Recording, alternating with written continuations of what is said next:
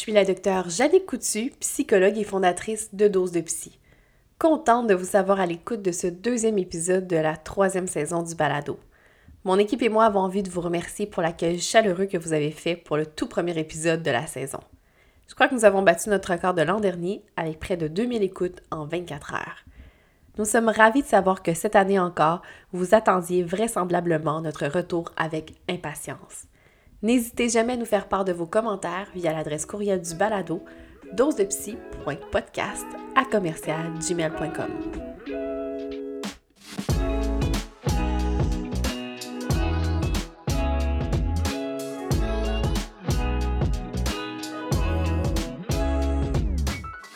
Pour ce deuxième épisode, je reçois Catherine Simon-Paquet, qui est présentement chercheuse, doctorante et chargée de cours à l'Université du Québec à Montréal.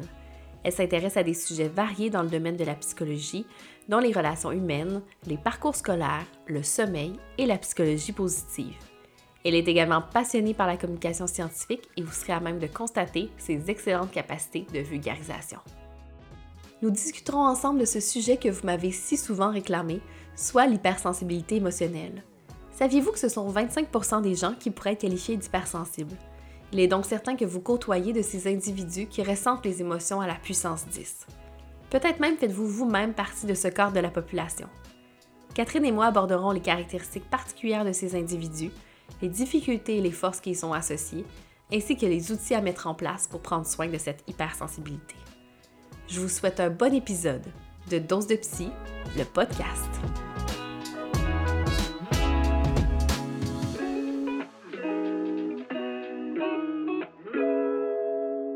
Donc, euh, bonjour Catherine, merci de participer à l'enregistrement de, du podcast. Bonjour, merci pour l'invitation. Euh, donc aujourd'hui, on va parler d'hypersensibilité émotionnelle, donc on va vraiment rester euh, sur l'hypersensibilité émotionnelle. Puis avant tout, bien évidemment, j'ai envie de te demander de me décrire, euh, de me donner une définition de ce que c'est l'hypersensibilité émotionnelle. Oui, mais en fait, euh, l'hypersensibilité, c'est ce qu'on appelle aussi la haute sensibilité, puis ça a été beaucoup étudié chez les enfants au début, puis ensuite euh, chez les adultes, mais euh, il y a plusieurs caractéristiques, là, entre autres, comme tu dis, de ressentir une grande empathie, de pouvoir comme ressentir les émotions des autres euh, qui, qui nous entourent. Il y a la... Euh, La propension à se sentir surstimulée aussi, qui est quand même beaucoup documentée. Donc, euh, par exemple, euh, quand on va dans des soirées avec beaucoup de personnes ou euh, à la cafétéria, euh, quand il y a beaucoup de stimuli, dans le fond, d'être facilement euh, stimulé par ça. Donc, même si ce n'est pas une hypersensibilité sensorielle, le fait d'être dans un environnement très stimulant, ça va quand même venir affecter les personnes qui sont euh, hypersensibles émotionnellement?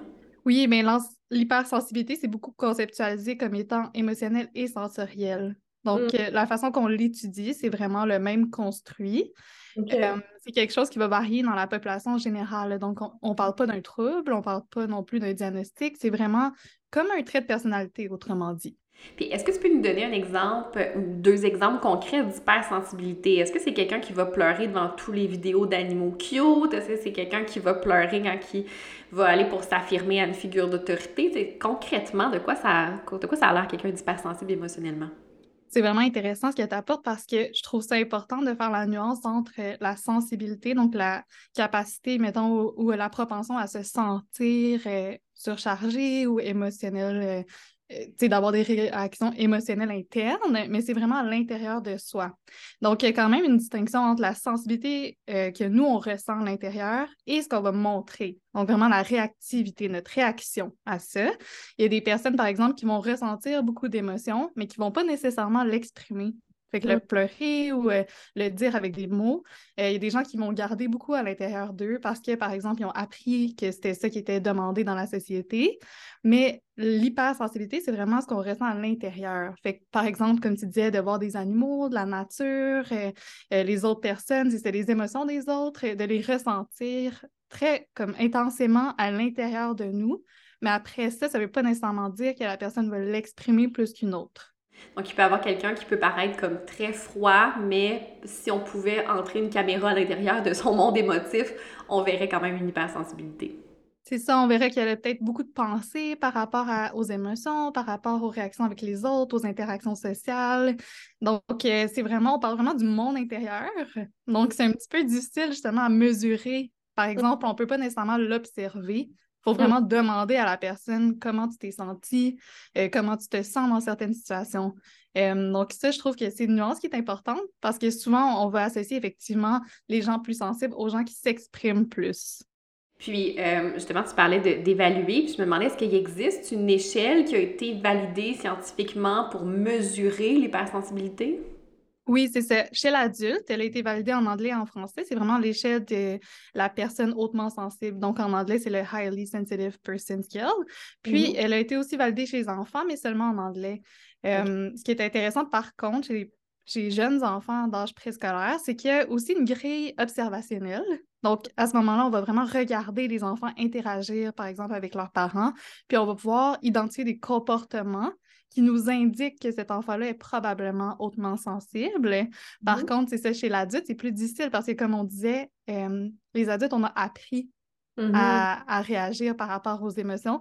Donc, c'est plus difficile à observer. Il faut vraiment demander à la personne. Par exemple, on pourrait faire des entrevues ou comme vous faites en psychothérapie. Donc, les psychologues, je pense qu'ils ont vraiment accès à ça, évidemment, mmh. au monde intérieur des personnes. Puis, euh, je te pose une question, c'est correct si tu n'as pas la réponse. J'aimerais pas ça me faire poser cette question-là, mais je suis trop intriguée. Euh, sur l'échelle de, de, pour mesurer l'hypersensibilité, est-ce que tu as comme un ou deux exemples d'items qui sont demandés? Oui, en fait, il existe plusieurs échelles, mais les questions qui reviennent souvent, c'est euh, est-ce qu'on se sent facilement surstimulé par euh, les, euh, les éléments sensoriels dans notre environnement?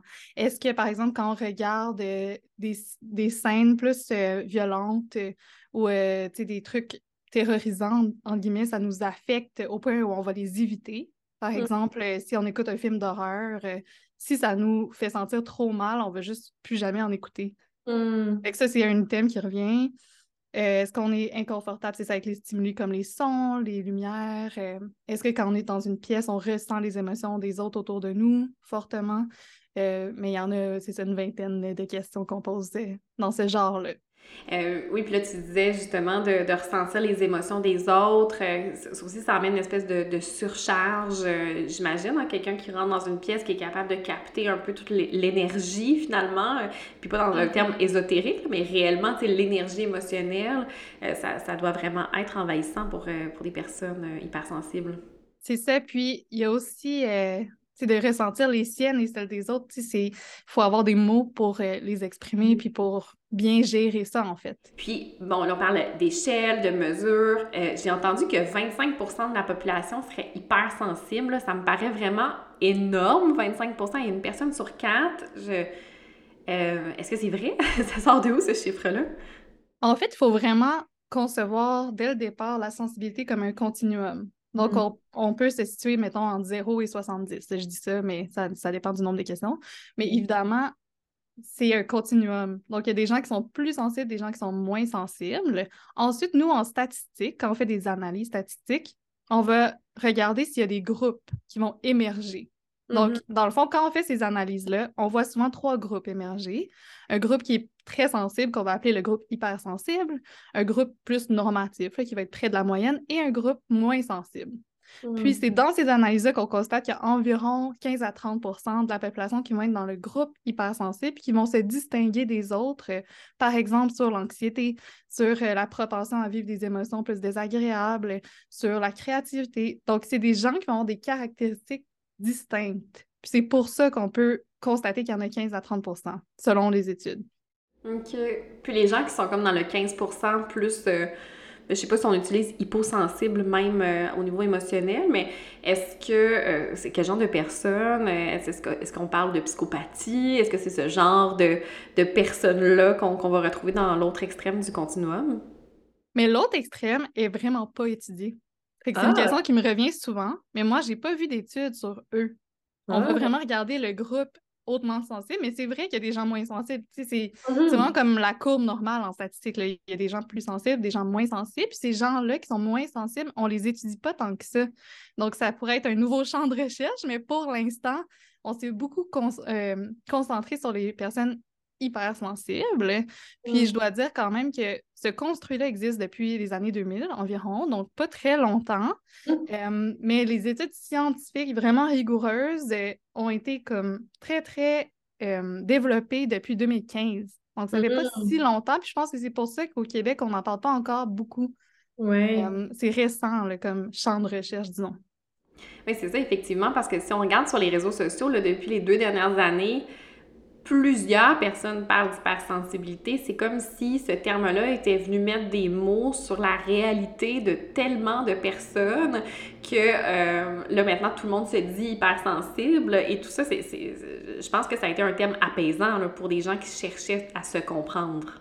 Vraiment, puis euh, moi, ça m'intéresse beaucoup cet aspect-là parce que, justement, dans la littérature scientifique, on en parle aussi, il y a des chercheurs, des chercheuses, euh, surtout en Europe, j'aimerais dire, et aux États-Unis, mais qui disent, euh, étant donné que c'est tellement euh, vulgarisé, un peu comme concept, c'est facile à comprendre, euh, mm. dans le monde, euh, tu sais, dans le monde en général, les réseaux sociaux et tout ça, on en parle beaucoup, puis il faut que la recherche suive, parce qu'à mm. ce moment-là, sinon... on risque d'avoir comme de la désinformation, mmh. euh, beaucoup non, d'informations qui circulent. C'est ça, exactement. Fait qu'il faut aussi, c'est comme un devoir un petit peu pour les scientifiques de s'adapter aux, aux demandes de la société, en fait. Euh, puis est-ce qu'on sait s'il y a des différences de genre? Parce que, bon, socialement, on pourrait se dire que les femmes euh, sont peut-être plus hypersensibles que les hommes. En même temps, comme tu dis, ça dépend de ce, ce qu'on démontre à l'extérieur. Mais est-ce qu'on voit quand même des différences de genre dans les études? Hein? Euh, oui, sur l'échelle dont je t'ai parlé, là, l'échelle avec les questions, c'est sûr que oui. Comme les femmes cotent plus élevé, donc ils ont un score plus élevé. Mais ce qu'on pense, c'est que justement, c'est socialisé. En mm. fait, que c'est tellement moins accepté chez les hommes qu'ils vont avoir moins tendance à répondre euh, que ça les affecte fortement. Mettons les items, les questions dont, qu'on va poser. Euh, mais on n'a pas de raison de croire que biologiquement, il existe des mm. différences. Comme l'hypothèse, c'est vraiment que c'est socialisé puis que si on regardait chez les enfants d'âge préscolaire, on verrait pas tant que ça de différence. Ah, c'est intéressant. Puis d'ailleurs, ma question euh, suivante, euh, c'était vraiment justement sur cette fameuse question qu'on a toujours en psychologie. Est-ce que c'est inné ou acquis? Est-ce qu'on est avec un tempérament hypersensible ou est-ce qu'on on, on l'acquiert avec euh, le, le, la, le contact à l'environnement? Bon, habituellement, c'est toujours un mélange des deux, mais je te laisse quand même expliquer un petit peu... Euh... Oui, bien, on pense que l'hypersensibilité, c'est un trait du tempérament. Tantôt, je parlais de la personnalité qu'on mesure plus à l'âge adulte, mais en termes de théorie, là, en science, on pense beaucoup que c'est un tempérament et donc on est comme ça. Mm-hmm. Et qu'il y aurait un fort aspect qui est inné. Donc, même chez l'enfant euh, bébé naissant, on verrait des différences déjà. Euh, il y a des études qui ont été faites avec des jumeaux. Donc, quand on, on étudie des jumeaux, on peut avoir des jumeaux monozygotes, donc des jumeaux identiques, des jumeaux dizygotes qui sont non identiques et des fratries, donc des frères et sœurs qui génétiquement ne sont pas euh, identiques. Et donc, avec ces études-là, on voit qu'il y a à peu près quarante-sept pour cent qui est euh, génétique, donc disons euh, cinquante-cinquante. Donc, on naîtrait avec une prédisposition génétique et ensuite, à partir de l'environnement, on pourrait développer ou non ce trait-là du tempérament.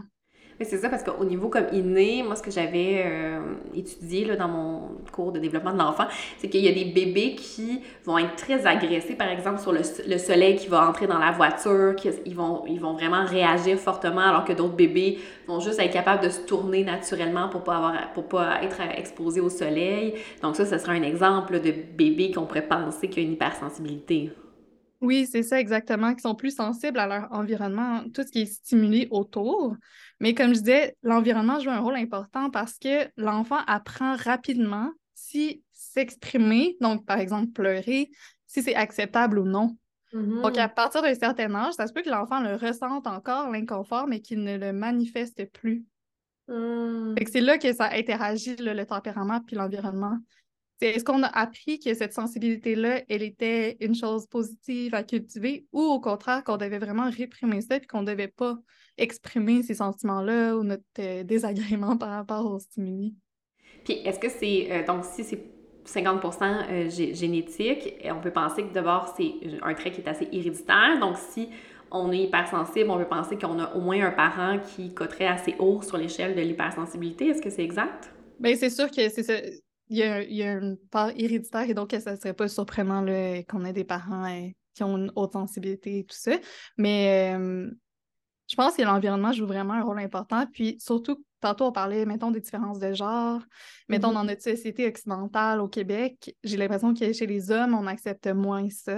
Mm-hmm. Que dès l'enfance, on va... Euh, dire que c'est moins masculin d'être sensible, de pleurer, d'être proche de ses émotions, euh, d'être empathique, euh, tout ça. Donc, euh, en vieillissant, ça ne me surprendrait pas que c'est, c'est chez les hommes, on voit que cette, ce trait-là ne soit pas nécessairement accepté mm. chez eux euh, ou qu'ils essaient justement de le changer. Puis, est-ce qu'il y a d'autres choses dans l'environnement qui peuvent venir activer cette hypersensibilité-là? Tu sais, si on prend l'exemple de l'anxiété, bon, on sait que les enfants qui sont anxieux ont peut-être un parent anxieux qui va transmettre cette anxiété-là de par des paroles, par exemple, va moins les exposer à des expériences nouvelles. Bon, il y a des éléments dans l'environnement qu'on connaît. Donc, dans l'hypersensibilité, outre euh, faire la... Ben, outre donner la, l'espace pour exprimer ses émotions ou non, est-ce qu'on sait qu'est-ce qui peut euh, favoriser ou non l'émergence de l'hypersensibilité?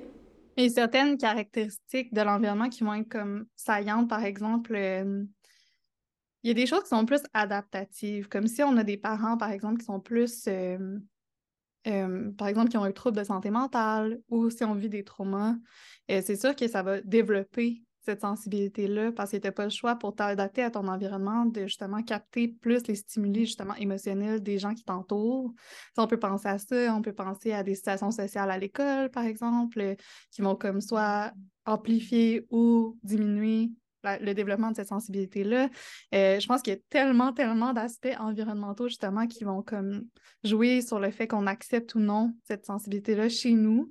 C'est intéressant parce qu'on on pourra en reparler, mais les personnes hautement sensibles qui n'acceptent pas leur mm-hmm. sensibilité, c'est eux qui sont plus propices de développer des troubles de santé mentale.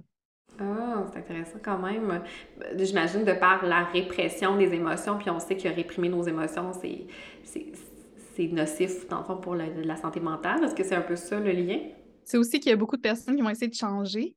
Mais comme c'est dans notre nature, c'est difficile de, de changer ça. Et donc, on nage un peu à contre-courant tout le temps. Ouais, avec de notre nature, tu sais, fait que c'est, c'est, c'est, c'est en lien avec la thérapie d'acceptation, en fait, le, la, la thérapie, euh, la psychothérapie d'acceptation et d'engagement, tu sais, ça guide beaucoup euh, les articles scientifiques sur la sensibilité parce qu'on pense que si on accepte notre sensibilité, ensuite on peut vivre une vie beaucoup plus en harmonie mmh. et moins à contre-courant. On pourra, on pourra définitivement en reparler. Euh, puis là, j'ai envie de t'amener sur la distinction entre hypersensibilité et difficulté de régulation émotionnelle. Parce que des fois, sur les réseaux sociaux, justement, des gens qui parlent, qui sont hypersensibles, j'écoute leurs vidéos puis je suis comme « Ah, ouais, non, je suis pas sûre qu'on peut appeler ça de l'hypersensibilité, mais c'est plus de la dysrégulation émotionnelle, slash peut-être même comme des éléments de trait de personnalité limite. » Comment est-ce qu'on peut faire la distinction entre les deux? Moi, je le vois beaucoup comme une séquence, ok, comme un mécanisme ou un processus. Au début, tu as le ressenti. Fait qu'il y a des gens qui vont ressentir plus d'émotions que d'autres. Mm-hmm. Puis ensuite, l'étape subséquente, c'est comment tu vas gérer ces émotions-là ou comment tu vas les vivre, les digérer. Même, on dirait que dans ma tête, ça, ça a du sens de comme ça émerge et là, qu'est-ce qu'on fait avec? Mm. Parce que j'ai l'impression que la dérégulation ou euh, tout ce qui est régulation émotionnelle, c'est l'étape qui suit. C'est la réaction face à ce qu'on a ressenti. Euh, l'hypersensibilité, c'est vraiment comme à quel point on ressent ces émotions-là dans notre corps, dans notre tête. Puis ensuite, il y a une étape après qui est comment on les gère, mettons. Puis, euh, tantôt, tu, tu parlais de, de, des, des items sur l'échelle, tu parlais de films d'horreur. Ça me fait penser que Euh, moi, quand j'écoute un film puis que quelqu'un se fait mal, j'ai mal à la même place que la personne. Je sais que c'est comme les neurones miroirs qui amènent ça. Est-ce qu'il y a un lien entre les neurones miroirs puis l'hypersensibilité? Oui, je sais qu'il y a quand même pas mal d'études là-dessus. Moi, ma spécialité, c'est pas la neuropsychologie, là, donc j'embarquerai pas dans comme les différentes régions du cerveau et tout mm-hmm. ça. Ce que je peux dire, c'est qu'il y a beaucoup de personnes qui s'intéressent, encore une fois en Europe, au cerveau des personnes hypersensibles. Et donc, dans ces études-là, ils vont les mettre dans un, ce qu'on appelle un I R M ou un, un, une machine là, qui prend des photos du cerveau et, et qui regarde le fonctionnement du cerveau en temps réel. Et ces personnes-là, ces, ces scientifiques-là voient des différences entre les personnes qui ont une haute sensibilité et les personnes qui en ont moins dans la perception, okay, des sensations, des stimuli environnementaux et tout ça. C'est comme si les personnes hypersensibles perçoivent plus d'informations de leur mmh. environnement. Et donc, c'est aussi pour ça qu'ils sont surstimulés, c'est parce qu'ils ont comme beaucoup, beaucoup de choses qui sont perçues par leur cerveau puis qui doivent être gérées en même temps. Mmh. Donc, oui, il y a beaucoup d'études sur, sur le cerveau et tout ça, mais je n'irai pas comme en détail parce que c'est pas ma spécialité à moi, là. OK, parfait. Il n'y a aucun problème. Puis, tantôt, on parlait justement de chez les enfants. Les études ont commencé avec les enfants. Pour un parent qui se questionnerait à savoir si son enfant est hypersensible, quel signe il peut observer? Bien, on peut voir, tu sais, chez les enfants, justement, la réactivité émotionnelle, comme on dit au début, tu sais, la réaction, là, tu sais, des enfants qui réagissent à... à... pas grand-chose, finalement, pour nous, là, qui, qui sommes mmh. adultes, euh, parce que les enfants, justement, n'ont pas encore développé la capacité de s'auto-réguler, puis souvent ont besoin du parent pour réguler leurs grandes émotions, puis leurs ressentis. Je sais que tu en as parlé aussi avec Caroline Robinson, là, dans la précédente saison, puis c'est ça, on peut voir, justement, qu'ils vont réagir beaucoup, qu'ils ont besoin d'être accompagnés. Euh, souvent, c'est des enfants qui vont être un petit peu, pas craintifs, mais qui vont prendre leur temps avant d'explorer des situations nouvelles. Fait que ça, c'est vraiment intéressant parce que en tempérament, on, on parlait avant d'inhibition, tu sais, de, mmh. un enfant qui va comme attendre un petit peu, mais c'est pas un enfant qui va être craintif, qui a peur, c'est plus un enfant qui est pas certain. Tu sais, mmh. il est intéressé, il est curieux, mais pas, il va pas nécessairement y aller tout de suite puis euh, tu sais, explorer, mettons, une nouvelle pièce, une nouvelle personne et tout ça. Um, Ils, c'est ça, ils sont pas non plus comme hyper gênés, c'est pas nécessairement le même construit, mais comme ça se manifeste un peu comme ça, euh, c'est ça, ils vont être plus dérangés par les stimuli autour, c'est clair. On peut voir justement comme de l'empathie chez eux aussi, fait que s'il y a un autre enfant qui pleure, mais là peut-être qu'il va se mettre à pleurer. Euh, il y a plein de petits signes comme ça qui font en sorte que, qu'on peut penser qu'ils sont plus euh, sensibles. Il y a sommeil aussi. Donc, euh, les enfants qui sont plus sensibles à l'environnement peuvent se réveiller plus, mettons, là. Mm-hmm. Mais donc, le, le sommeil est plus difficile parce que, bon, il faut que ça soit plus silencieux à la maison, faut pas qu'il y ait de soleil qui rentre dans la fenêtre, euh, plus sensible aussi, ouais. tu sais, à, mettons, au tissu pour s'abrier, des choses comme ça, j'imagine. Oui, mais pour avoir étudié le sommeil, euh, je veux donner confiance aux parents, là, en vieillissant. Les, les éveils nocturnes diminuent, là. Fait que comme au début, mettons, de l'âge préscolaire, ils se réveillent souvent la nuit, mais avec la maturation, là, avec le temps, ça se calme quand même, juste, c'est, c'est, c'est le processus normal, là, du développement. Puis là, tantôt, on parlait de l'importance de l'environnement, donc justement, pour un parent qui nous écoute, qui se dit « Ah, mon enfant, je suis pas mal certain qu'il est hypersensible », comment est-ce qu'un parent peut accompagner son enfant dans ses, les différents défis que ça apporte? Oui, en fait, ce qu'on voit, c'est que les enfants qui sont hautement sensibles sont très sensibles à des environnements adverses, donc moins optimaux, mais aussi plus sensibles aux environnements qui sont optimaux. Okay? Donc, quand ils ont une famille, justement, qui va les encadrer, qui vont donner l'encadrement nécessaire, la, l'amour, et l'attention et tout ça, ils se développent encore mieux que les enfants qui sont moins sensibles. Donc, c'est ce qu'on appelle, nous, en sciences, la, la susceptibilité différentielle. C'est qu'ils sont plus sensibles à, à l'environnement, que ce soit positif ou négatif. Donc, souvent, ça va être justement comme la structure. C'est vraiment important mmh. euh, de nommer les limites, de nommer nos attentes, de répéter, genre, les routines, la structure, tout ça. C'est vraiment important. Ça, c'est quelque chose qu'on a identifié. Au contraire, comme le fait d'être permissif, ça rend la chose plus difficile, ouais, pour ces enfants-là. C'est comme s'ils ont besoin de repères. Mmh. Chez les adultes, un parallèle que je préfère, c'est que quand on montre des situations ambiguës aux adultes hautement sensibles, ils ont tendance à l'interpréter plus négativement. Et donc, je pense que quand il y a des situations où il y a beaucoup de choix, beaucoup de, d'ambiguïté, on n'est pas trop certain de ce qui est attendu de nous, c'est comme anxiogène. Okay. Donc, je pense que d'avoir un cadre, c'est extrêmement important pour ces enfants-là, peut-être justement parce que ça les rassure. Puis en général, pour les enfants, c'est bon de mettre un cadre, mais c'est comme particulièrement important en haute sensibilité. Euh, puis, bon, on sait que l'hypersensibilité, euh, en fait, je t'emmène ailleurs, là. On sait que l'hypersensibilité est associée au T D A H. Est-ce que tu peux nous expliquer pourquoi il y a un lien entre les deux? En fait, on retrouve des... Euh, des caractéristiques de la sensibilité dans plusieurs troubles mmh. ou conditions neurodéveloppementales. Entre autres, je sais qu'on parle beaucoup de, justement, T D A H, euh, autisme aussi, c'est beaucoup, beaucoup relevé, les mmh. parallèles entre la haute sensibilité en autisme et tempéramentale. Par contre, ce que je dois dire, c'est que la recherche n'est pas rendue là. Ah oui, Donc, okay. on n'est pas vraiment en mesure de distinguer ce qui appartient à la sensibilité comme sensorielle en autisme, mm. la sensibilité sensorielle en T D A H ou en d'autres euh, troubles. Tu sais, justement, tantôt, tu parlais de personnalité limite, tout ça. Il y a de la sensibilité émotionnelle ou sensorielle dans ces différentes euh, conditions. Mm. Mais la recherche n'est pas... On n'est pas capable de dire exactement c'est quoi qui distingue. Étant donné que c'est comme un trait de personnalité, on peut aussi penser que c'est euh, que, que c'est autant présent chez toutes ces personnes-là que chez les personnes en général. OK. Donc, vraiment, il y a encore beaucoup de travail à faire au niveau de la recherche pour nous aiguiller un petit peu plus à ce niveau-là.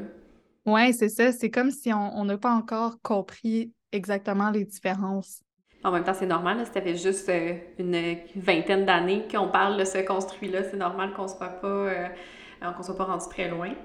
Euh, il y a aussi une association qu'on entend souvent avec la douance. Est-ce que c'est un mythe, l'association douance-hypersensibilité, ou c'est réel?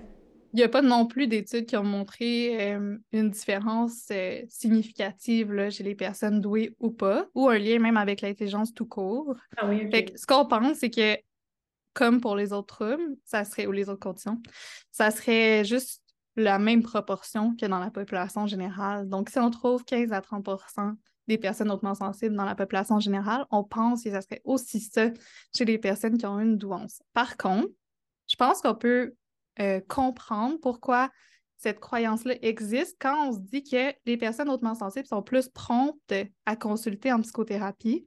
Mm. Et donc, les personnes qu'on voit en psychothérapie Euh, sont souvent hypersensibles. Là. Fait que si on est une personne clinicienne, ça se peut qu'on dise, ben là, tout le monde que je vois, mettons, qui sont doués, sont aussi hypersensibles. Et donc, euh, tu sais, dans notre tête, le lien se fait.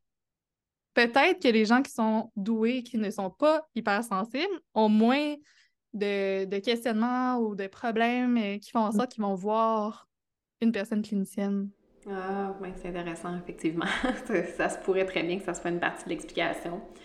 Euh, puis bon, tantôt tu parlais que euh, les gens qui sont hypersensibles, qui s'en sortent le mieux, si on veut, c'est ceux qui acceptent. Puis justement, tu sais, moi, mes patients qui sont hypersensibles vont me demander, mais comment je, comment je peux guérir de ça? Mais là, de ce que j'en comprends, c'est qu'il faut faire un petit deuil, là. Il n'y aura pas de guérison de l'hypersensibilité. Exactement. C'est plus d'apprendre à vivre avec ce trait-là. Puis c'est pas négatif, l'hypersensibilité. C'est pas non plus un avantage. C'est juste, moi, je le vois vraiment comme un trait de personnalité. Par exemple, si on pense à l'introversion ou l'extraversion, c'est pas mieux d'être extraverti ou mieux d'être introverti. Je veux dire, socialement, on valorise peut-être plus l'extraversion, mais en soi, c'est pas positif ou négatif. La sensibilité, pour moi, c'est ça aussi. Tu sais, il y a des belles, des beaux avantages à être hautement sensible. Par exemple, on va parler des personnes qui sont facilement émues.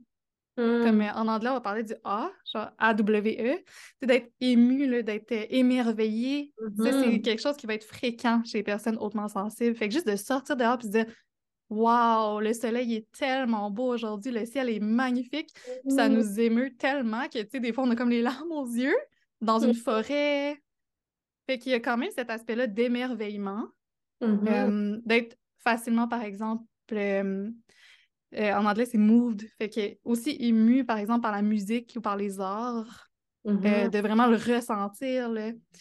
Donc, cet aspect-là, c'est quand même tout l'aspect positif de la haute sensibilité. Oui, puis tantôt, tu parlais de créativité aussi, qu'il y avait un lien avec la créativité, oui. C'est quand même un, un avantage. Donc, est-ce qu'on pourrait penser que les artistes, ce sont des gens plus hypersensibles? Est-ce qu'on pourrait retrouver plus d'hypersensibilité chez les artistes, tu penses? Euh, je pense pas qu'il y ait des... Je sais pas s'il y a des études qui ont regardé ça, mais certainement pour l'imagination, la créativité, ça, c'est bien démontré. Mm-hmm. Euh, donc, je pense que c'est vraiment un, un aspect clé de, justement, l'acceptation, de voir qu'est-ce que ça m'apporte de bon dans ma vie, tout ça. Puis aussi, dans nos relations sociales, tu sais, l'empathie, c'est quand même euh, un avantage, là, si je peux dire, dans le sens où ça peut nous aider, nous aiguiller, ou même dans notre vie, quand on avait, quand on a des choix à faire importants, c'est de, d'être capable justement de se reconcentrer sur ce qu'on ressent, qu'est-ce que notre corps nous dit, comment on se sent quand on pense à une option ou à une autre. T'sais, ce contact-là, je pense qu'il peut être euh, vraiment bénéfique pour nous du moment où on accepte qu'on a ce ressenti très intense-là. Mm-hmm. Euh, c'est ça, tu sais, de vouloir changer puis de vouloir être moins sensible. Je pense que c'est un piège parce que euh, c'est difficile de changer. premièrement, tu sais, en général. Mm-hmm. euh, c'est pas impossible, mais c'est, c'est difficile. Puis quand il n'y arrive pas, ben là, il y a le sentiment d'échec, tu sais, le sentiment de, qu'on n'est pas beaucoup, qu'on n'est pas efficace là, dans ce changement-là et tout ça. Euh, je pense que c'est quelque chose qui est communément travaillé en psychothérapie, là, euh, tout ça. Puis je pense que le piège aussi d'essayer de, de changer ça, c'est que notre perception de changer ça, ça veut peut-être dire de réprimer, en fait, ces émotions-là. Hein? Euh, puis là, ben, ça, on sait que c'est nocif pour la personne, pour sa santé mentale. C'est ça, exactement. Fait que c'est beaucoup euh, les cognitions, les pensées qu'on va avoir par rapport à ça. Si, par exemple, je ressens beaucoup en ce moment de tristesse, puis que je me dis, voyons, là, je devrais tellement pas être triste, je vais être capable de pas ressentir de la tristesse, c'est vraiment pas si triste, puis là, qu'on part, tu sais, dans des pensées comme ça, qui s'apparentent un peu, tu sais, au jugement de soi, à la rumination parfois, mais c'est là qu'on peut comme développer des troubles comme la dépression, l'anxiété, euh, tout ça. Puis, si euh, quelqu'un qui nous écoute est hypersensible et qui se demande comment est-ce qu'il pourrait expliquer euh, cette hypersensibilité-là à leur entourage pour que leurs proches puissent mieux comprendre euh, leur réaction, euh, ça serait quoi les, une façon euh, simple de l'expliquer, imagée? Hey, c'est une bonne question.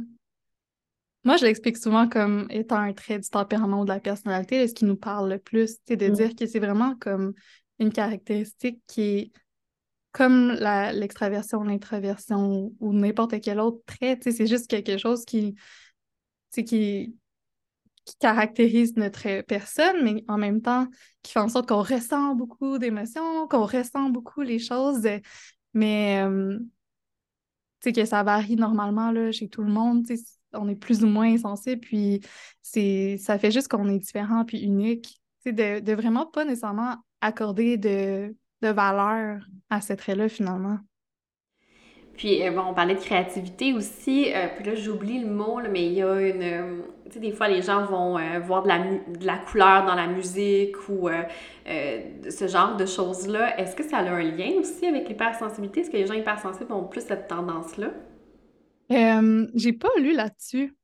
Je sais pas. Genre, je ne devrais pas dire euh, n'importe quoi, là. Honnêtement, je, je sais pas. Mais c'est vraiment une hypothèse intéressante euh, à explorer. Puis là, bon, on a parlé des, des aspects positifs euh, de, d'a, d'avoir une hypersensibilité. Mais bon, les gens qui nous écoutent disent peut-être, mais il y a un bon nombre de conséquences négatives. Est-ce que tu peux nous en parler un petit peu de ces conséquences-là, tant sur la santé mentale que sur la vie en général? Oui, mais c'est ça. C'est souvent quand on a... Euh... C'est quand on ne connaît pas, par exemple, le, l'hypersensibilité, on peut se demander pourquoi on est différent des autres. C'est pourquoi on ressent ça autant intensément, pourquoi on a de la difficulté justement à comme, réguler ces sensations-là aussi. T'sais, si on se sent toujours surstimulé, ça peut être vraiment envahissant. Euh, ce qu'on voit beaucoup, c'est les gens sont très sensibles à l'environnement. Donc, euh, par exemple, le chaos ou comme... qu'on appelle le chaos, mais mettons le désordre, là, c'est peut-être plus accessible. Là. Quand la maison est en désordre ou que c'est pas, c'est pas rangé, c'est pas propre, souvent, c'est des personnes qui vont se sentir vraiment envahies par ça. Là. T'sais, ça mmh. les fait sentir pas bien. Puis, mmh. justement, comme dans des situations sociales vraiment stimulantes avec beaucoup de monde, avec... C'est ça, moi, la cafétéria, c'est mon exemple là, par excellence, parce qu'il y a beaucoup d'odeurs, il y a beaucoup de personnes. T'sais, il faut que tu essaies de parler aux gens, mais il y a beaucoup de bruit en plus. Euh, ça peut être vraiment comme fatigant, finalement. Mm-hmm. Fait qu'il y a des gens, des gens qui vont se sentir vraiment fatigués, vraiment comme dépassés. Puis, justement, quand on n'a pas nécessairement les outils pour réguler tout ça, on peut se sentir très activé. Fait que les émotions, moi, j'aime ça, euh, les conceptualiser comme étant agréables, désagréables, puis mm-hmm. qu'on soit activé ou très peu activé, OK? Donc, comme relax, mettons, ou très activé.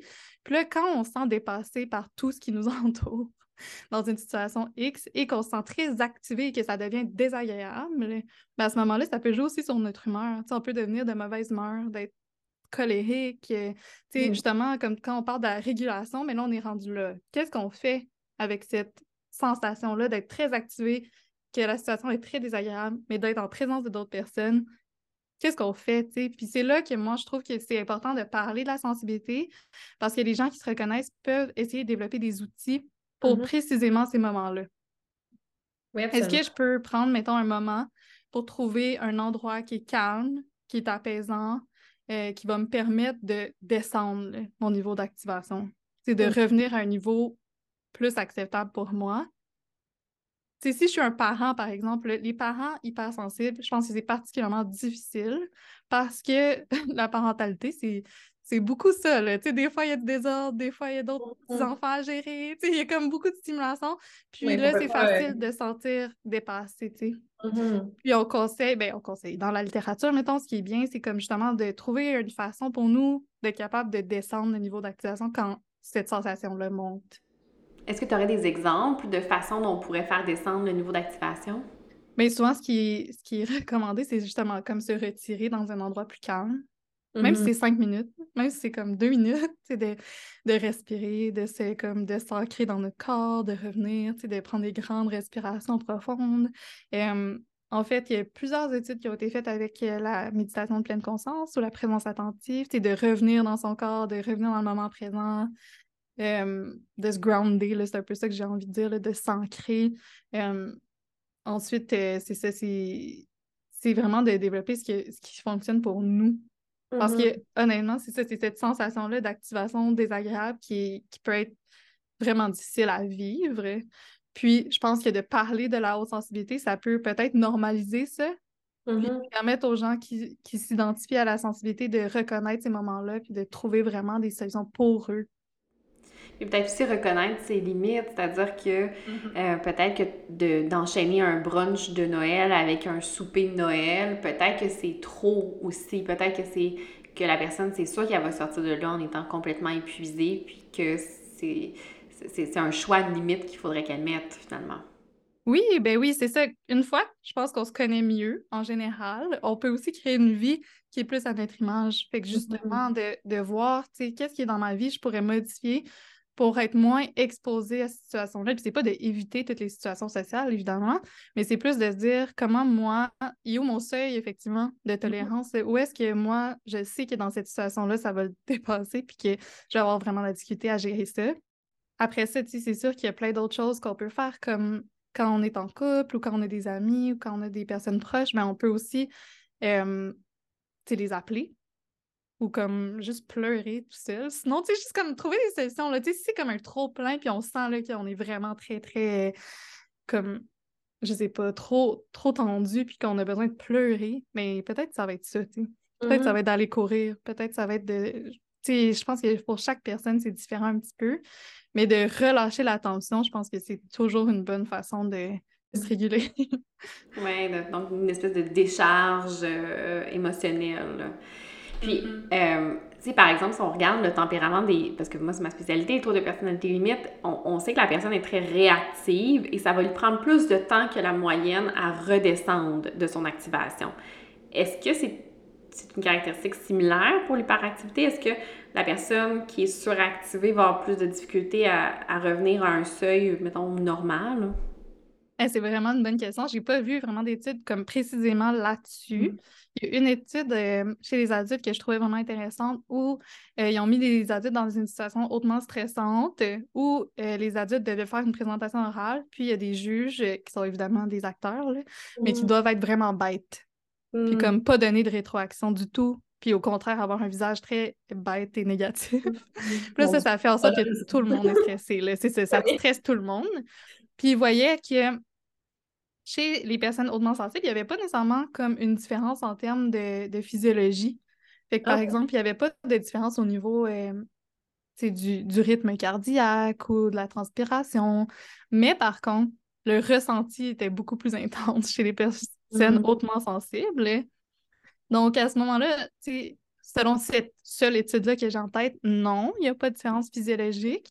Chez les enfants, on voit plus de différence physiologique. Fait que c'est intéressant. Là. Je pense que ça aussi, c'est un champ qui doit être exploré encore plus. Tu sais, ça, c'est comme c'était la première étude chez les adultes avec le construit dont on parle aujourd'hui.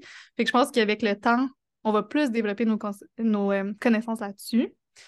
Mais je crois vraiment que du moins, ce qu'on en sait maintenant, c'est dans la perception. Je serais curieuse de refaire cette étude-là, euh, de regarder c'est quoi le ressenti de la personne hypersensible versus la personne pas hypersensible immédiatement après, puis une heure après, puis le lendemain, tu sais, est-ce que la personne hypersensible a moins bien dormi? Est-ce qu'elle l'a porté plus longtemps? Euh, moi, en tout cas, c'est ce que je vois dans mon bureau, puis tu sais, c'est absolument pas une recherche, mais comme cliniquement, j'aurais tendance à penser que oui, que la personne porte quand même ça plus longtemps, puis mm-hmm. c'est, c'est un peu normal vu que ça l'a monté plus haut à l'intérieur d'elle, donc on peut penser nécessairement que ça prend plus de temps à redescendre. Oui, c'est vraiment une hypothèse intéressante, puis on dirait que ça m'amène à penser que peut-être que ces personnes-là peuvent développer des stratégies justement pour les aider à comme process, là, à comme euh, digérer ces émotions-là, ces sensations-là. Parce que si elles restent prises puis on ne sait pas trop quoi faire avec, ben j'imagine qu'effectivement, en plus, ça doit s'accumuler, mettons, dans une journée. Oui, absolument. Donc, tu sais, c'est ça. Les, puis les stratégies sont les mêmes pour les personnes hypersensibles que les personnes non, non hypersensibles. Donc, les exercices de respiration, le yoga, euh, bouger, faire de la pleine conscience. Donc, c'est ce genre de stratégies-là aussi qui, qui peuvent être utilisées pour les personnes hypersensibles. C'est ça. On veut comme mobiliser l'énergie, finalement, souvent.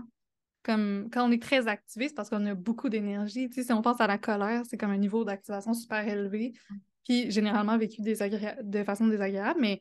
T'sais, si on veut, comme, mettons, réguler la colère, souvent, ça va être ça, ça va être, de, mettons, de courir ou de, de bouger ou comme d'exprimer là, l'énergie, de la mobiliser d'une façon quelconque. Et quand on se sent très, très activé, je pense que c'est vraiment important de garder ça en compte, t'sais, qu'on doit sortir cette énergie-là. Puis, si on pense, par exemple... Euh... Euh, bon, l'image que j'aime bien utiliser, c'est un enfant qui va être hypersensible peut porter, mettons, des coquilles pour diminuer le son. Euh, c'est assez facile, je le mets entre guillemets comme stratégie. Mais quand on capte toutes les émotions et les énergies autour de nous, on ne peut pas mettre des coquilles sur notre cœur. Donc, c'est, c'est, est-ce qu'il y a une stratégie pour, euh, pour se protéger de ça? Mais ce qui a été étudié, c'est beaucoup la, la pleine conscience ou la présence attentive et aussi mmh. la possibilité de nommer ce qui se passe. C'est mmh. comme, c'est ça, des fois, je parle de l'alexithymie qui est le contraire, là, qui est comme un aspect qui est justement de, d'avoir de la difficulté à nommer, à distinguer les émotions qu'on ressent. Mais l'alexithymie, ça va créer avec la haute sensibilité de l'anxiété. Genre, si justement, là, je me sens vraiment envahie, j'ai beaucoup d'émotions, puis que je suis pas capable de les distinguer ni de les nommer, c'est vraiment difficile. Là, je me sens juste pas bien. Mmh. Je me sens juste vraiment trop plein, vraiment trop activée. Euh, de pouvoir nommer ce, que, ce qui se passe, de pouvoir les distinguer, de pouvoir même, par exemple, juste après être écrire, tu sais, dans un journal, comment je me sens, tout ça. C'est, ça, ça a été étudié. Là, on sait que quand on nomme, quand on distingue, quand on mmh. est capable de revenir au moment présent, d'être en contact avec ce qu'on ressent, bien ça, ça aide beaucoup. Ça va diminuer beaucoup l'anxiété, en fait. C'est ça qui distingue les personnes hautement sensibles qui sont anxieuses de celles qui ne le sont pas. Donc, si je résume, euh, c'est comme si une personne hypersensible peut prendre euh, un livre ou des, des, sur la gestion émotionnelle, puis se dire, je dois, tu sais, c'est les mêmes stratégies que j'applique pour moi, euh, mais j'essaie de les peut-être de, de les appliquer de façon un petit peu plus euh, précoce, euh, puis il faut que je comprenne aussi que mon émotion va être plus, euh, plus intense, mais ultimement, apprendre à l'identifier, à savoir c'est quoi les signes à l'intérieur de moi que je ressens une émotion, euh, savoir c'est quoi, quelle stratégie pour quelle émotion me fait du bien à moi. C'est un peu la formule pour n'importe qui pour gérer ses émotions. Oui, bien c'est ça, tu sais, tantôt on disait que la sensibilité, c'est quelque chose qui varie dans la population en général, mais tout le monde a une sensibilité, tu sais, il y a personne qui est zéro sensible, mmh. c'est juste que ça varie, puis il y a des gens qui sont extrêmement sensibles, mais comme tout le monde est plus ou moins sensible, tout le monde peut servir de ces stratégies-là, tu sais, souvent on appelle ça l'intelligence émotionnelle, les compétences émotionnelles. Euh, chez les personnes qui sont hautement sensibles, on voit aussi qu'elles sont plus euh, promptes à bénéficier des interventions, hein, donc de la psychothérapie, par exemple. Mmh. Des fois, quand on fait des études d'intervention, par exemple en, en parenting, parce que c'est ma spécialité, les relations par enfant, on voit que dans nos études d'intervention, les enfants qui vont bénéficier le plus, c'est les enfants hautement sensibles. Puis ça, c'est vrai aussi dans des interventions de couple. Donc, il y a des études récentes qui ont montré que les couples qui vont faire de la thérapie, ceux qui vont bénéficier le plus, c'est les couples avec des personnes hypersensibles. Donc, ah, on voit justement que c'est des personnes qui sont très, ré... euh, pas réactives, mais comme réceptives aux interventions. Ils sont, sont des éponges, mais pour tout, le positif. Exactement. C'est ça. Fait que si, mettons, la personne se reconnaît dans ce qu'on dit aujourd'hui, puis qu'elle a de la difficulté avec les émotions et tout ça, la psychothérapie euh, ou une intervention qui va les aider à gérer les émotions ou à les nommer et tout ça, c'est sûr que ça va être bénéfique. Hum. Euh, fait que ça, je pense que c'est important à nommer. Euh, mais oui, là, je suis totalement d'accord avec ce que tu as dit avant. Puis tu parlais du couple, là, ça, ça, ça vient de m'intéresser. Est-ce que tu sais si des gens hypersensibles ont tendance à se regrouper ensemble ou euh, si, au contraire, dans les couples, on va, on va voir comme vraiment une dualité, quelqu'un de plus hypersensible, quelqu'un de moins hypersensible? Euh, j'ai pas vraiment vu d'études sur les couples encore, des études scientifiques. Par contre, euh, la chercheuse qui a créé le construit, en fait, qui l'a vraiment comme popularisé, là, qui s'appelle Ellen Aron, euh, elle, elle a écrit un livre là, sur euh, les personnes hypersensibles en amour. Donc, si c'est quelque chose qui intéresse les gens qui nous écoutent, sachez que ça existe, il est seulement en anglais, mais... Euh, Elle, elle a fait beaucoup d'observations cliniques. Puis son mari, en fait, c'est euh, docteur Aron aussi, qui lui est un grand spécialiste des relations de couple. Et donc, ensemble, c'est sûr qu'ils ont fait des, des observations vraiment super mm-hmm. intéressantes. C'est juste qu'ils n'ont pas été encore publiées là, dans des revues scientifiques. Bien, écoute, merci beaucoup, Catherine. Je pense qu'on a vraiment fait le tour euh, de l'hypersensibilité émotionnelle, euh, concept qu'on entend de plus en plus parler. Et puis, avant qu'on se laisse, je voulais savoir, est-ce que tu aurais des références de livres pour des gens qui voudraient en apprendre un petit peu plus sur, euh, sur le sujet? Oui, en fait, la chercheuse qui travaille le plus sur l'hypersensibilité, donc Ellen Aron, elle, elle écrit plusieurs livres sur la haute sensibilité, dont son premier livre qui a été traduit en français. Euh, ça doit être quelque chose comme les personnes... autant sensible, là, où je pense que c'est les personnes qui ont peur d'avoir peur, là, qui est une drôle de traduction, mais bref, c'est le Highly Sensitive Person. Mm. Euh, donc, elle, elle a écrit plusieurs livres, aussi le livre sur les couples, sur les parents hypersensibles aussi, qui a été aussi traduit. Donc, euh, je dirais vraiment, là, les livres d'Ellen Aron, les podcasts, tout ça, je pense que c'est vraiment la meilleure ressource pour l'instant, euh, pour le public en général. Ah, excellent. Mais écoute, merci beaucoup de, d'avoir euh, pris du temps pour nous parler d'hypersensibilité émotionnelle. C'était super intéressant. Merci à toi.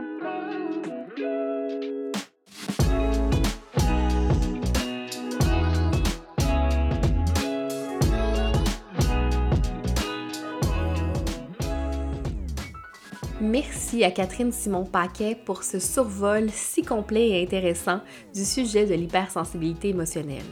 J'espère que cet épisode vous permettra de mieux comprendre les individus qui sont hypersensibles. Merci encore une fois à Émilie à la technique et Camille à la recherche. Je vous encourage à discuter du podcast autour de vous et partager les épisodes. Le prochain épisode sera consacré au deuil périnatal, un sujet touchant mais nécessaire. Sur ce, je vous invite à prendre bien soin de vous et on se retrouve très bientôt pour un autre épisode de Dose de Psy. Le podcast.